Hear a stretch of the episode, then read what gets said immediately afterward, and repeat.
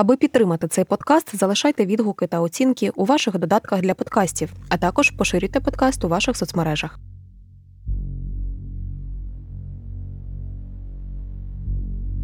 Я помню, когда нас только привезли, с нами сотрудники работали, и там, я помню, один сказал мне, говорит, когда э, нам сказали, говорит, что вы едете, и на мне предстоит работа с вами, я, говорит, ненавидел. Я, говорит, вас ненавидел, говорит, я, говорит, тебе говорю, говорит, но пообщавшись, э, пообщавшись с вами, говорит, я понял, что вы обычные люди, что у вас нету такого ничего агрессивного, там, какого-то этого. Я, говорит, понял, что вы тоже нормальные люди, которые, да, там ошиблись, но как бы запуганы, уставшие, вот это все.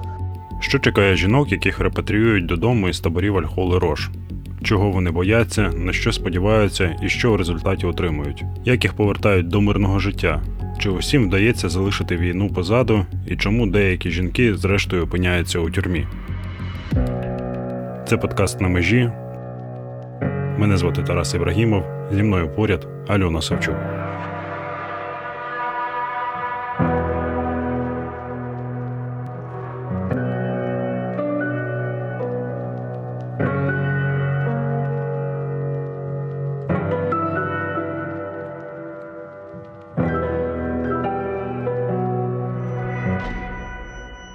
Жінку, яку ми почули на початку, звуть Гульпарі. Зараз їй 32 роки.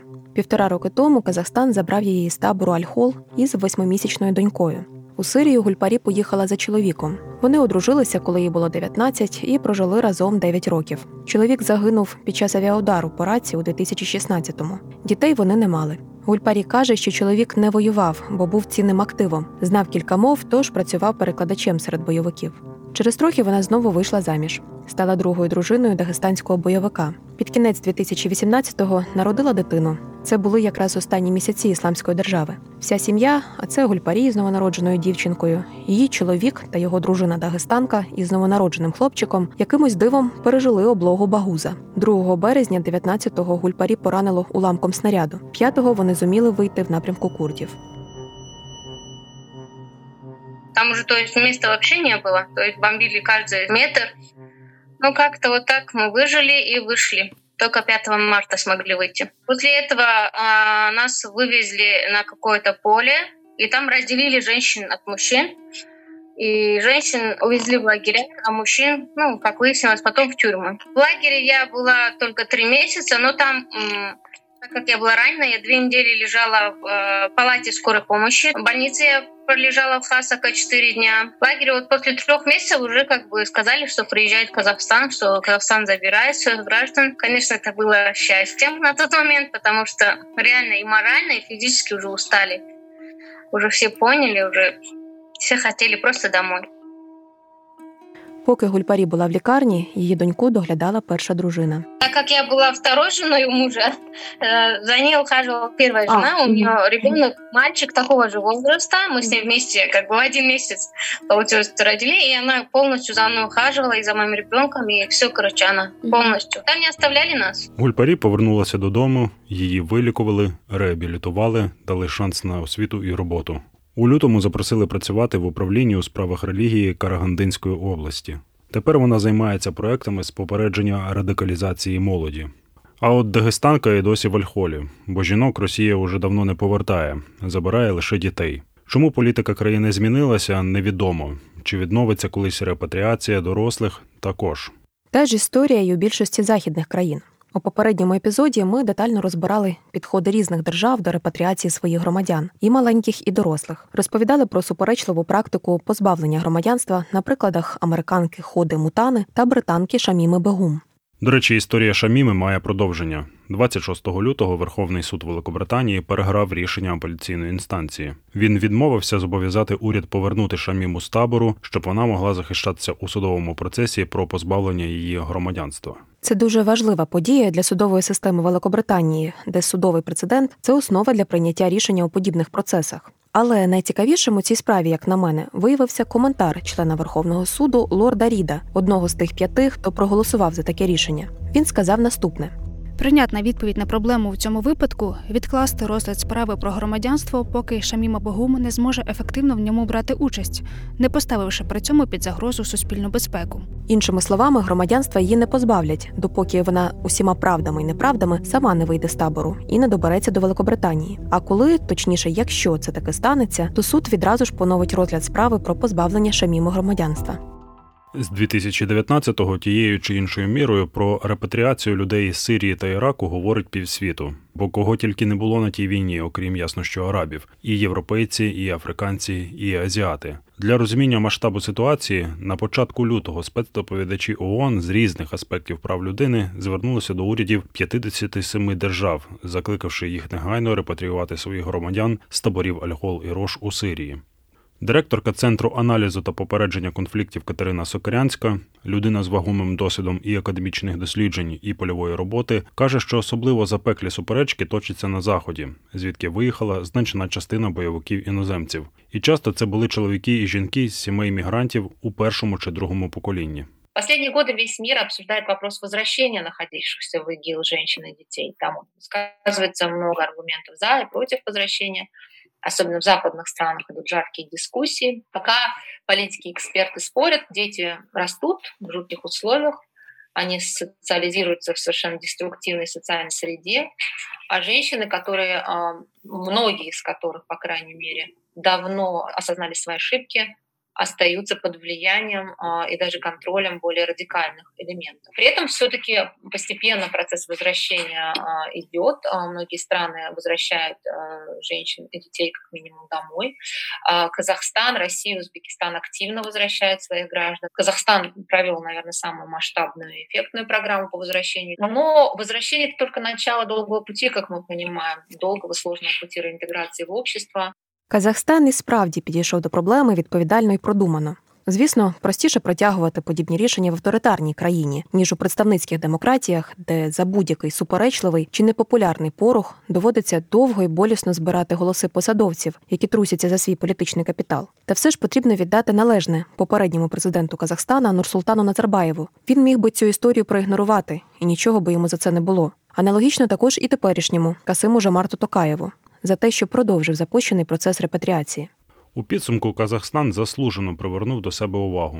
В ООН не раз публічно згадували його добрим словом та ставили за приклад іншим країнам. В Європарламенті проводили тематичні конференції, де просили поділитися своїм досвідом репатріації та реабілітації. Попередній держсекретар США Майк Помпео під час поїздки в Казахстан рік тому теж високо оцінив роботу з повернення жінок та дітей з таборів і тюрем в Сирії та Іраку. Ясне діло, дипломатія, та все ж приємно. Але давайте по порядку. Влітку 2018-го комітет нацбезпеки Казахстану заявив, що від початку війни на близькому сході в Сирію та Ірак виїхали близько 800 громадян, із них десь 500 неповнолітні діти та 250 жінки. Вже через півроку в Казахстан прибув перший спецборд із жінками і дітьми із сирійських таборів та чоловіками з тюрем. Гуманітарна операція Жусан пройшла в чотири етапи із січня по червень 19-го. І ще один рейс із Сирії прилетів у лютому цього року. В результаті додому повернулися 607 людей. З них дві третини діти та четверта частина жінки. Назва спецоперації Жусан у перекладі казахською означає полин. В степах Казахстану він росте у великій кількості. Для казахів полин і степ символи батьківщини і пам'яті. Окрім Жусана, в листопаді 2019-го Казахстан організував ще одну спецоперацію Русафа. Це евакуація дітей, чиї матері відбувають срок в іракських тюрмах. Всього вивезли 14 таких хлопчиків та дівчаток. Найменшому малюку було півтора роки, найстаршій дитині 10. Четверо репатрійованих діти шкільного віку, проте їх нічому не навчали. Спецоперація Казахстану особлива ще й тим, що вони забрали не тільки жінок і дітей, а й чоловіків. На противагу решті держав, більшість з яких навіть не готова обговорювати таку можливість. За усі етапи Жусана в країну репатріювали 37 чоловіків. Вони постали перед судом і були засуджені на реальні сроки до 15 років за статтями про участь у терористичній організації, вербування і пропаганду тероризму. Ці процеси широко висвітлювали розповіді чоловіків про те, як їх завербували, яким було життя в ісламській державі, та умови в тюрмі транслювали й друкували десятки місцевих та міжнародних медіа. Ось кілька красномовних епізодів. Я повівся на відеозаклики мусульман сунітів, яких вбивали війська Башара Асада і шиїцькі війська. Після перегляду цих відео зі сльозами на очах я відчував, що як справжній мусульманин я не можу залишити своїх одновірців і поїхав у Сирію на джихад. Мене не полишала думка: якщо я не приїду їм на допомогу в миру, то як зможу тримати відповідь перед Господом нашим у судний день? Зараз я можу сказати, що всі війни у цьому світі це політика і нічого більше. Я на свої очі це побачив і переконався. Ті, хто кликав нас на допомогу в Афганістані, в Азерістані і Сирії, виявилися звичайними пройдисвітами, які лише хотіли на нас заробити. Я зрозумів, що за кордоном ми чужинці. Переконався в цьому, коли на ринках Сирії чув у свій бік слово аджам, тобто не араб. Пізніше зрозумів глибину значення цього слова. Коли територія ісламської держави стала зменшуватися, і сирійська армія пішла в наступ, ми голодували в той час, як араби забивали продовольством свої склади і продавали нам їжу втридорога. Мій син одного разу прийшов до мене в сльозах. На вулиці арабські діти кидали каміння в мою машину, а син сказав їм цього не робити, що це авто його тата. Тоді вони закидали камінням його. І ось моя дитина приходить до мене в сльозах і каже: Тату, поїхали додому. Навіщо ми приїхали до арабів? У цей момент я не міг стримати сліз. Я зрозумів, що восьмирічна дитина розуміє цінність батьківщини більше, ніж я. Найбільш контроверсійний судовий процес на тему, про який важливо розповісти, це справа Абая Хамзулінова. Восемь лет колонии получил эвакуированный из Сирии житель Западно-Казахстанской области Абай Хамзулинов. Подсудимого в 15 лет в зону боевых действий вывез отец. Мама Абая и его сестренка остались в Турции.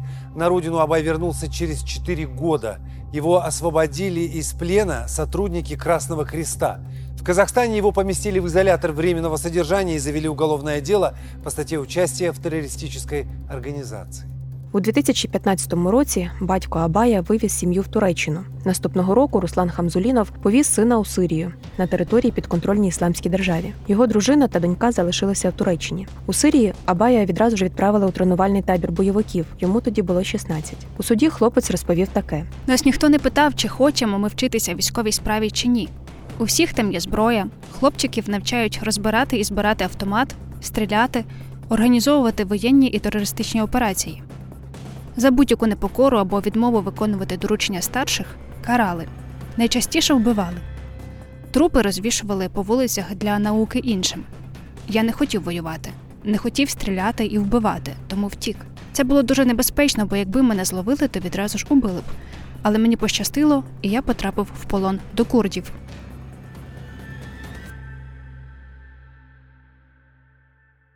На той час йому було 17. З полону хлопець писав листи до уряду Казахстана та в різні міжнародні організації. Зрештою, відгукнувся Червоний Хрест, який допоміг йому потрапити у списки на повернення в межах операції Жусан. У січні 2019-го Абая репатріювали в Казахстан. Проте вже через півроку суд в Уральську дав йому 8 років колонії за участь у терористичній організації. І, хоча це мінімальне покарання за статтею, Захист вважає вирок несправедливим, бо просив перекваліфікувати його дії за іншою, конкретнішою статтею про проходження терористичної підготовки, санкція за яку від 3 до 7 років. Проте суд відмовив. До речі, батька Абая також повернули додому. Він утримав 10 років колонії за тією ж статтею, що й син. Президент Казахстану свого часу висловився про репатріацію жінок так: їх обманом вивезли в цю охоплену кризою країну, де тримали у заручниках у терористів. Ці невинні люди, які опинилися у такій складній ситуації, були безмірно раді своєму порятунку. Тобто генеральна лінія уряду полягає у тому, що жінки в цій ситуації є жертвами. Разом з тим, окремі з них все ж постали перед судом. Всього до двох десятків. Це жінки, на яких були заведені справи за кримінальними статтями до того, як вони виїхали в Сирію, або щодо яких є докази про вчинення злочинів уже на територіях Ісламської держави. Тобто нікого з жінок не засудили тільки за те, що вони поїхали в Сирію, переважно за чоловіками жити під ісламською державою, і де вони по суті сиділи вдома, забезпечували комфортний побут і народжували дітей. Жінок судили за вербування і пропаганду релігійного екстремізму і тероризму. Наприклад, 32-річна Акмарал Алмагамбетова, мати п'ятьох дітей, отримала влітку 19-го 5 років колонії за пропаганду тероризму і розпалювання міжрелігійної ворожнечі. У 13-му жінка виїхала в Сирію через Киргизстан і Туреччину. Вдома покинула чоловіка і трьох неповнолітніх дітей. Спочатку вона зазивала чоловіка також приїхати в ісламську державу, відправляла йому голосові повідомлення у WhatsApp, в яких говорила про мученицьку смерть і ненависть до людей іншої релігії. Ті повідомлення згодом лягли в основу кримінальної справи проти Акмарал. Зрозумівши, що чоловік не відгукнеться на ці заклики, вона вийшла заміж вдруге. Всього на територіях Ісламської держави Акмарал виходила заміж чотири рази і народила двох дітей. Двоє її чоловіків загинули під час бомбардувань. Від двох каже, пішла сама. Жінка запевняла, що не приймала участі в бойових діях, а працювала поваром. Із Сирії Акмарал репатріювали з двома дітьми. Поки жінка відбуватиме покарання, діти залишаться у сиротинці. Ніхто з родичів не погодився ними опікуватися. Також 5 років колонії за такими ж статтями отримала 29-річна Заріна Акмалаєва. У 14-му вона забрала неповнолітню доньку і через Туреччину виїхала у Сирію. Через три роки на територіях Ісламської держави народила ще одну доньку. У Сирії Заріна відправляла матері повідомлення у WhatsApp із закликами до джихаду. Вони лягли в основу матеріалів кримінальної справи. Обидві жінки повернулися у Казахстан у межах спецоперації Жусан. Обох відразу в аеропорту затримали. Вони визнали вину і уклали угоду зі слідством. Процес реабілітації та реінтеграції в Казахстані розділений на три етапи: перший місяць у реабілітаційному таборі. Жінок та дітей із кожного спецрейсу Жусана відразу ж з аеропорту Астани везли у санаторій на березі Каспійського моря в місті Актау. Там їх передусім оглядали лікарі, надавали медичну допомогу. Деякі жінки та діти мали осколкові поранення, хтось потребував операції, інші консультації спеціалізованих лікарів. З жінками працювали правоохоронці, а також психологи, теологи і соцпрацівники, які допомагали їм відновлювати документи. Гульпарі згадує цей період із вдячністю. Там мы побыли ага, месяц. Ну, там плюс-минус неделя. А по приезду в санаторий, то есть э, мы были полностью с ног до головы переодеты, переобуты. То есть это запасная одежда, нижняя одежда, ну, нижнее белье, там, детям, обувь. То есть все, что нужно, личной гигиены, короче, постельная. Короче, все условия были нам с нуля даны все вот наши э, вещи, то есть вот это все кормление в день пять раз, сдавали анализ, ну, ДНК, там уже как бы мы работали между вот этими делами, то есть были встречи с психологами, с теологами, с журналистами, то есть мы потихоньку, можно сказать, уже из той среды, где мы были, мы возвращались, мы как бы адаптировались, мы вели беседы, мы вели вечерний разговор у костра, мы были на море. То есть вот так потихоньку, можно сказать, шаг за шагом они нас привели, как, как сказать, чувства. Цей місяць у санаторії жінки та діти були ізольовані від решти світу. Родичів вони не бачили і не контактували з ними. Ни телефона, ничего у нас не было, и это было запрещено. То есть мы должны были только вот внутри. Ну, вот, например, обычный день у нас проходил, например, э, там час, например, с психологом, то есть несколько там часов э, с сотрудниками, потому что мы должны были давать показания, то есть на всех дел, дела были у нас открыты. То есть э, так и день проходил, то есть вечерами у нас были беседы с психологами, игры или просмотры фильмов, то есть нормально. Там также было медицинское там обслуживание. Но я, например, со своей девочкой из этого месяца 12 дней лежала в больнице именно в Ахтау. Конечно, под охраной.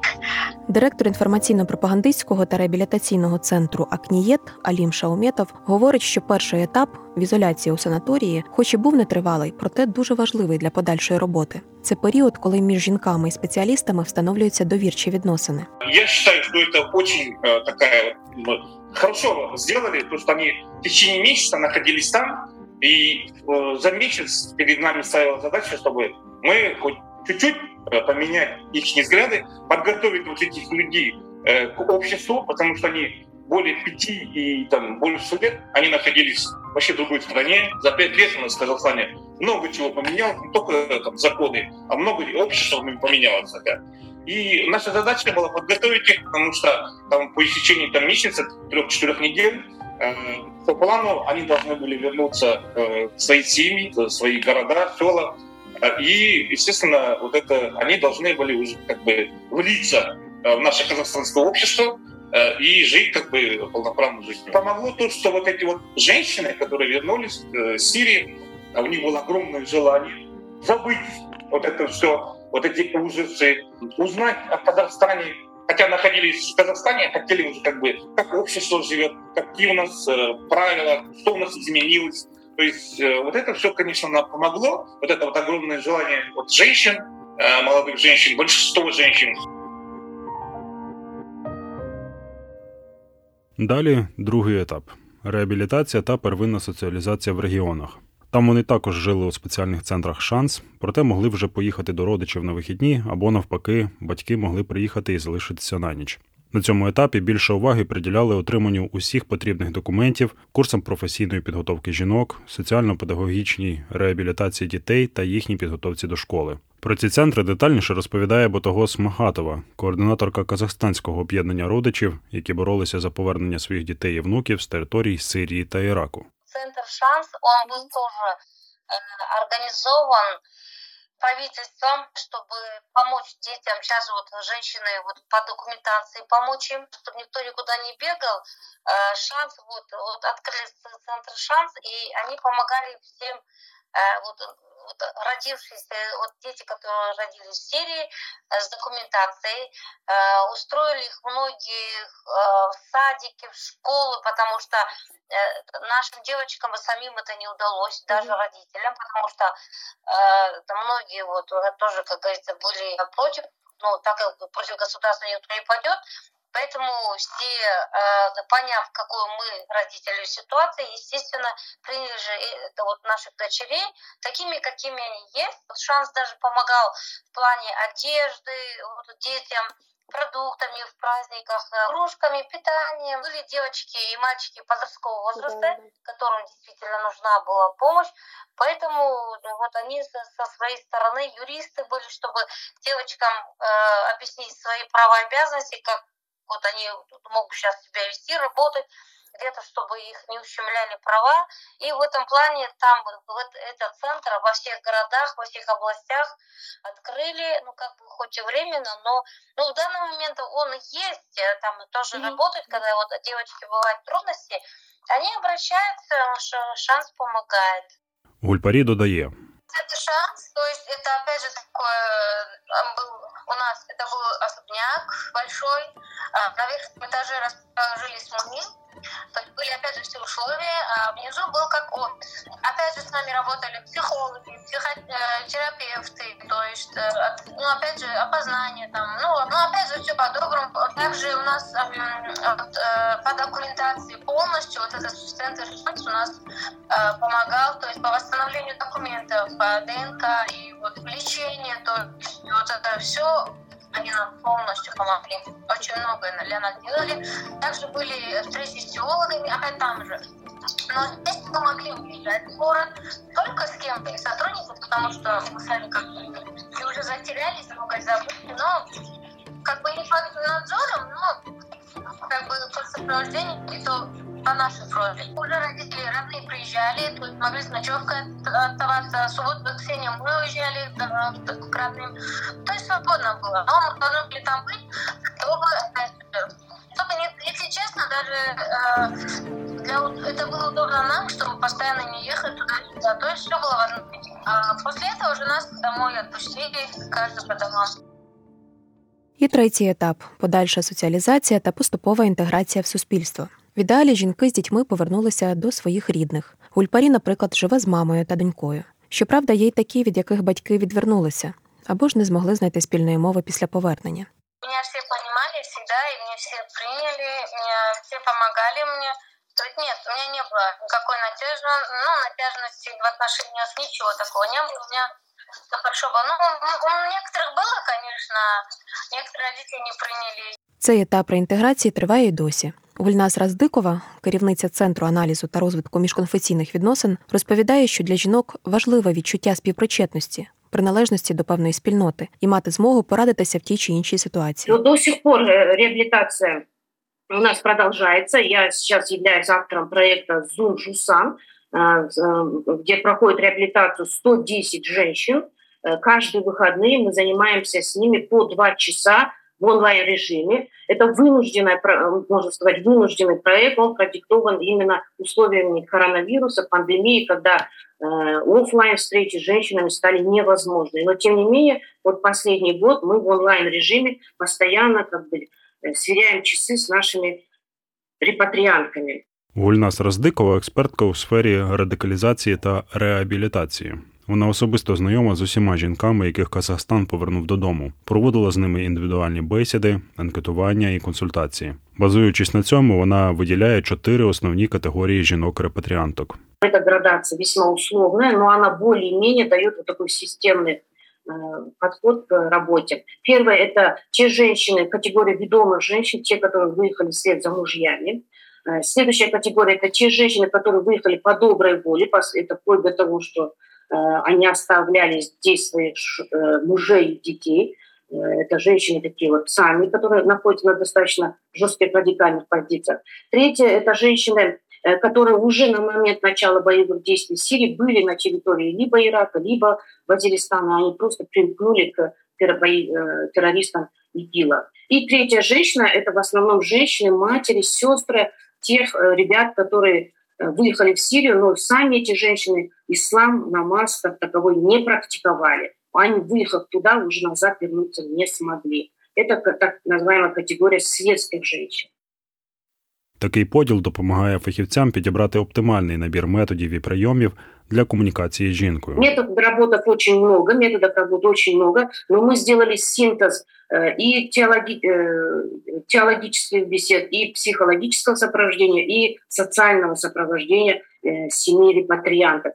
Я думаю, что это самый такой оптимальный баланс. Почему? Потому что мотивы вступления в экстремистскую организацию могут быть психологические, мотивы выезда в Сирию могут быть религиозные, да, теологические, о чем открыто говорят женщины. И, безусловно, социальное сопровождение. То есть для того, чтобы не э, делать так, чтобы женщины не было и психологии иждивенца, они сами должны зарабатывать, сами должны работать, воспитывать, э, сами заниматься воспитанием своих детей, то есть полностью быть социализированными и стать полноправными членами. Я считаю, что самое главное, конечно, э, в работе с нашими э, женщинами это не демонизировать их образ, не стигматизировать. То, в то же время нельзя не виктимизировать этих женщин э, и не героизировать. Вот, вот эти четыре «не», если соблюдать баланс, то я думаю, что успешная реабилитация, она возможна и она нужна. На сегодняшний день мы можем говорить о том, что 90% этих женщин уже дерадикалізовані і успішно пройшли курс реінтеграції. Аналогічні цифри дає також Алім Шаумєтов і наводить кілька позитивних історій ресоціалізації казахстанських жінок. На сьогоднішній день я можу з уверенностью сказати, що більше 90 92-93% вернувшихся, они на сегодняшний день адаптированы, они живут своей полноправной жизнью. Э, многие из них как бы Э, устроить, устроить, трудоустроились на работу.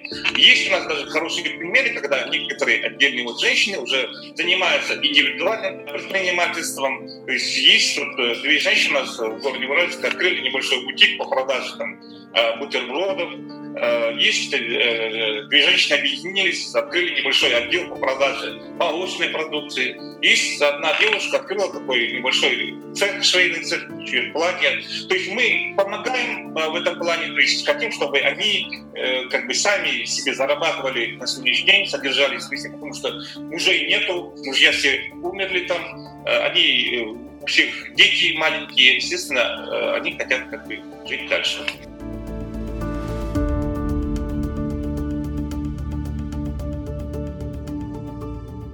Ще один приклад успішної репатріації досвід Узбекистану. Президент Шавкат Мірзійоєв свого часу задав тон розмові на рівні уряду. У роботі з тими, хто оступився, не можна обмежуватися лише покаранням, і всі ми порівно відповідальні за перевиховання тих, хто вчинив злочин, за принципом просвіти проти невігластва, а також за те, щоб у чесній праці вони змогли зайняти гідне місце в нашому суспільстві. Узбекистан провів уже три гуманітарні операції Мехер із повернення своїх громадян із Сирії та Іраку. Мехер у перекладі означає добро. Перший спецборд прибув у Ташкент у травні 2019-го, останній на сьогодні у грудні 20-го. Всього Узбекистан репатріював більше 300 громадян, майже дві треті з них це діти, в тому числі повернув 64 дитини з Іраку, чиї матері знаходяться там у тюрмах. Крім цього, Узбекистан також забирає своїх громадян з Афганістану, Репатріював уже більше сотні. Останню партію цього місяця 24 жінки й дитини. Директорка міжнародного соціально-просвітницького центру Баркарор Хайот Олія Ільмурадова підкреслює, що до цієї кількості людей, яким необхідна реабілітація, потрібно також додати і тих, хто самостійно повернувся із зон конфлікту, а це близько 400 осіб. Вони почали возвращатися ще в кінці 17 года. Ті лица, які змогли каким-то образом вырваться из Сирии. Кто-то из них оказался в Турции, кто-то из них оказался э, в Афганистане. И на основе обращения о помиловании они вернулись при содействии консульских служб э, МИД Узбекистану.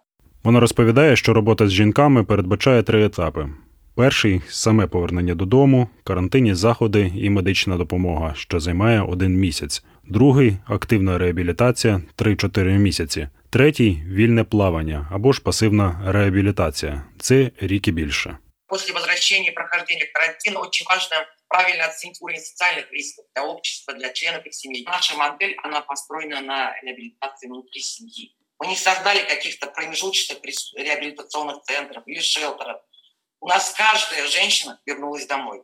Есть женщины, которые не смогли вернуться домой, то со стороны государства было предоставлено им жилье.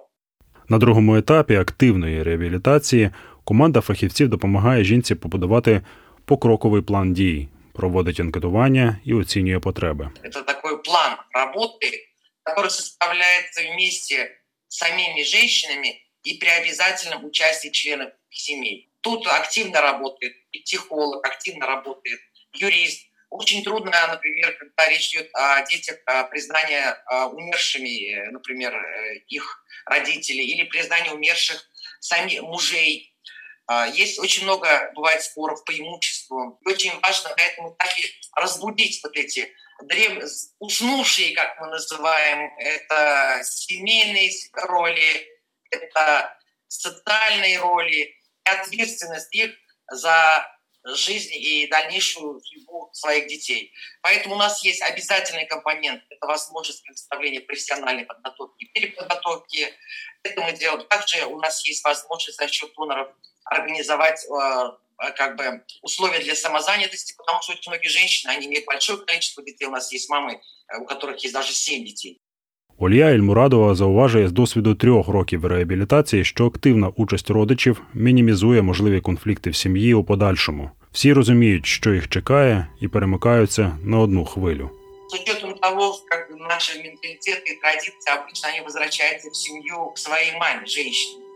Там обычно бывает, например, другой сын и сноха. Это часто может привести к таким конфликтам, что как бы, ну почему она вернулась именно к нам домой? Поэтому это очень важно э, в этот момент э, матери свекрови, когда мы делаем план реабилитации и выбираем вот эти приоритеты, по которым нужно идти, они принимают на этой фазе очень активное участие, и это залог того, что эти программы будут дальше работать. И, конечно, то, к чему очень важно стремиться, это повысить их социально-экономический статус, чтобы они могли и научились, многие из них – вообще отучились, как бы разучились, да, работать, и для них понимание, что женщина должна работать, зарабатывать деньги, это что-то из прошлого. И, соответственно, конечно, уровень социальной ответственности за своих детей. На третьому етапі фахівці переходять у режим консультування. Жінки розрулюють свої проблеми самостійно, проте в будь-який момент можуть попросити допомоги і разом з експертами шукають оптимальне рішення. Олія Ельмурадова проговорює кілька важливих тез, деякі з яких нам в Україні зовсім не очевидні. Всі діти, які вернулись оттуда, вони должны как бы э, приниматься без исключения как жертвы торговли. Есть резолюция Совбеза ООН о том, что как бы эти дети, они и женщины, они являются жертвами. Анализ нашей деятельности показал, что это обычные люди, матери с детьми, попавшие под негативное влияние своих близких мужья и братья. К сожалению, у нас ситуация такая, что 90% женщин, которые выехали, они выехали просто за своими мужьями, потому что у них просто не было выбора. И мужчина всего голова – это привычный такой э, лозунг из менталитета и традиції Центральної Азії. Тобто до жінок і дітей ставляться як до жертв обставин і війни. Самі ж вони трохи шоковані розмірами і щедрістю допомоги від держави. Родичка однієї з жінок розповідає про умови, які створюють репатріанткам удома.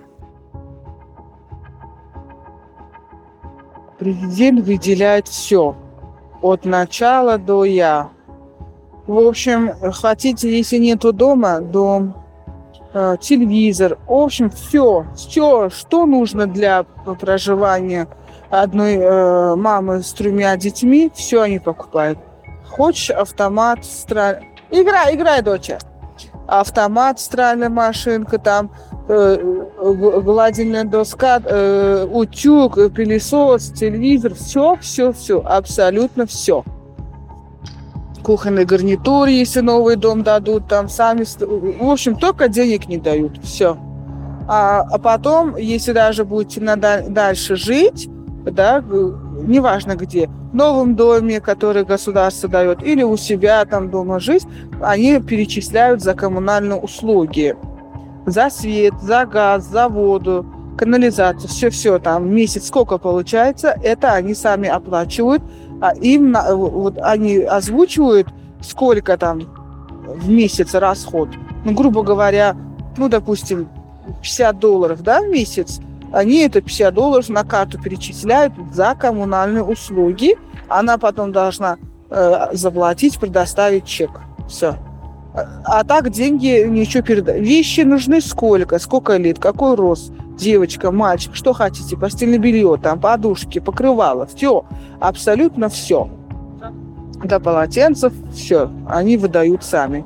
Только деньги не дают. Если даже дом дадут, то квартира будет на государство оформлена, то есть государство будет владельцем, да, не она там, ну, посмотрит дальнейшие там в течение, если она будет хорошо себя вести в Узбекистане, не будет связываться с этим, в общем, да, то она все будет хорошо, то на дальнейшее много, если она многодетная мама там, Э, дальнейший дом останется, в общем, жить, в общем, будет їхній дом. Окремий виклик для фахівців це реабілітація дітей. Олія Ельмурадова говорить, що її центр не мав раніше такого досвіду роботи, тож доводиться розбиратися на ходу. Ми прийшли к виводу, що діти до 5 лет можуть бути повністю адаптовані, переориентовані при правильному підході. Я хотел именно сказать о подробности, например, то, что сейчас мы, даже та последняя наша женщина, ну, я не знаю, назвать их женщинами, то есть это девочки, которые 12 лет вышли замуж. И они имеют сейчас по двое детей. То есть а, у меня, например, есть девочка, которая вернулась в рамках Мехр-1, ей сейчас 17 лет, но у нее пятилетний ребенок. То есть, а, есть мы столкнулись с такой проблемой, что их нужно учить быть мамами. У попередньому епізоді ми говорили про те, що своїх громадян у великій кількості також забирали Росія і Таджикистан. Таджикистан поки що виключно дітей з Іраку, всього до сотні, та готується репатріювати близько 800 своїх громадян із таборів Аль-Хули Рош. Росія організувала кілька спецбортів із жінками та дітьми з Іраку та Сирії у 2017-му. Проте досить швидко припинила забирати дорослих і зосередилася на дітях. Всього станом на сьогодні репатрійовані 24 жінки та близько 200 дітей. На жаль, ми практично нічого не знаємо про процес реабілітації у Таджикистані. Дітей тримають в закладах закритого типу неподалік Душанбе. Раніше до них зрідка пускали родичів, а від початку пандемії такі візити взагалі заборонені. Один із чиновників на умовах анонімності розповів місцевому проекту Радіо Свобода, що з дітьми працюють психологи, вчителі й інші спеціалісти, які намагаються адаптувати їх до життя вдома. На запитання про контакти з родичами він сказав, що діти, мовляв, не змогли зблизитися з рідними, не пам'ятають їх або й ніколи не бачили. Чому зацікавленим дорослим не дають можливості доглядати за дітьми, так і не зрозуміло, як і невідомі дати завершення реабілітації цих дітей. Що ж до Росії, то там відповідь іще простіша. Ніяких програм реабілітації, допомоги і адаптації в Чечні і Дагестані так і не з'явилося. Є дослідження центру аналізу попередження конфліктів про соціально-психологічні і адаптаційні потреби цієї групи людей. У ньому експерти підсумовують, що держава абсолютно не знає і не цікавиться, чим живуть ці сім'ї та що потрібно зробити, аби допомогти їм впоратися із кризовою ситуацією. Натомість спецслужби проводять з ними так звану профілактичну роботу: стежать, прослуховують, організовують обшуки, знімають відбитки пальців, відбирають зразки ДНК і голосу та контролюють пересування за межами республік. Усе це ще більше стигматизує та ізолює цих жінок і дітей, а часом і озлоблює їх. Окрема тема для розмови це страхи жінок при поверненні додому та реакція суспільства на їхню репатріацію. Гульпарі розповідає, що жінки готували себе до гіршого, в тому числі й до ув'язнення прямо з трапу літака. Але все для них тоді було кращим, ніж невідомість, насильство, голод і холод у таборах. Мы все боялись, когда согласились приезжать. Мы реально не знали, что с нами будет. Могут посадить, мало ли что будет. То есть мы и слышали немало там, Э, ужастиков, да, в тюрьмах, что будут нами делать. Ну, то есть за будущее, конечно, все боялись, но мы решили, что лучше мы будем в тюрьме сидеть э, в своей стране, как говорится, чем будем кого-то, кому-то проданы и непонятно где мы будем всю жизнь. Алім Шаумєтов додає, що й суспільство від початку ставилося до ідеї репатріації з пересторогою і навіть агресією. У нас було дуже, дуже багато скептиків, які були проти но мы проводили вот такую работу разъяснительную о том, что на месте вот этих людей мог оказаться как бы любой человек. Поэтому, несмотря на это, вот эта работа шла. Об этом мы девчатам, прибывшим из Сирии, тоже говорили. Да. Девчата, наше общество, народ против они не хотят, чтобы возвращались. И они это все понимали.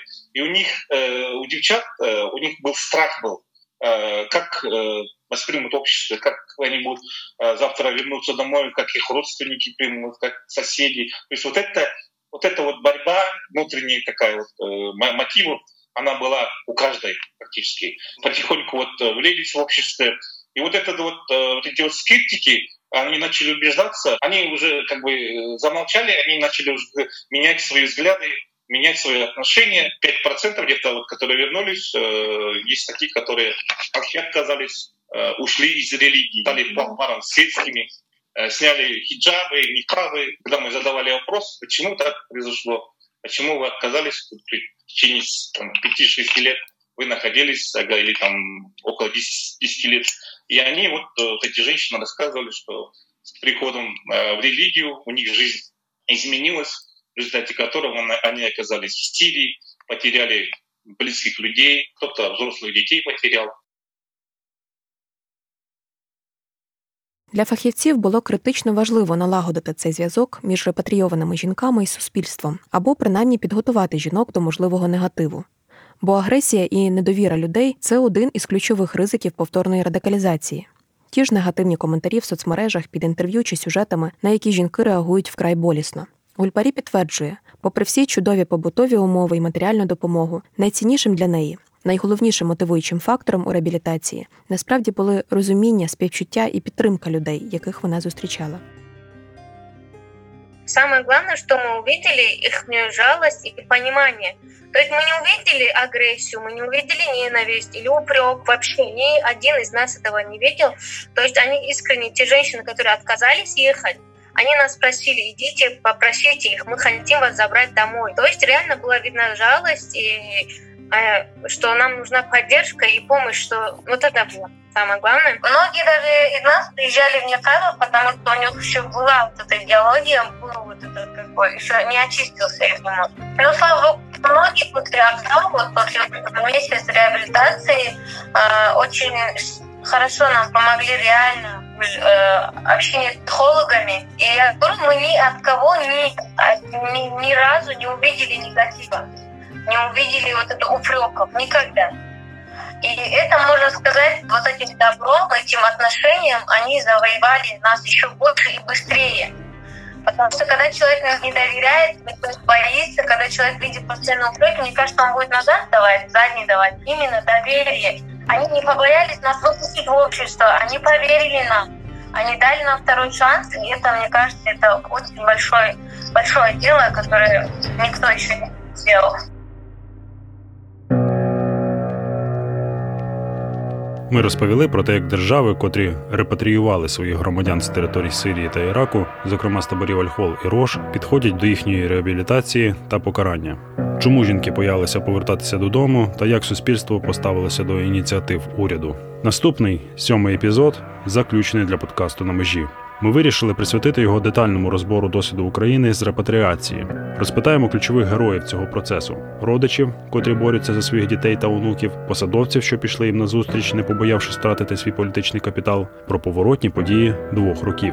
Розповімо останні новини з таборів та підсумуємо успіхи і провали держави в цьому питанні. Над подкастом працювали Тарас Ібрагімов та Альона Савчук а також команда студії подкастів Айзон Медіа, Олексій Кушнір, Івана Шкромида, Люба Гук і Марія Кравченко за підтримки фонду прав людини, Посольства Королівства Нідерландів та Українського культурного фонду.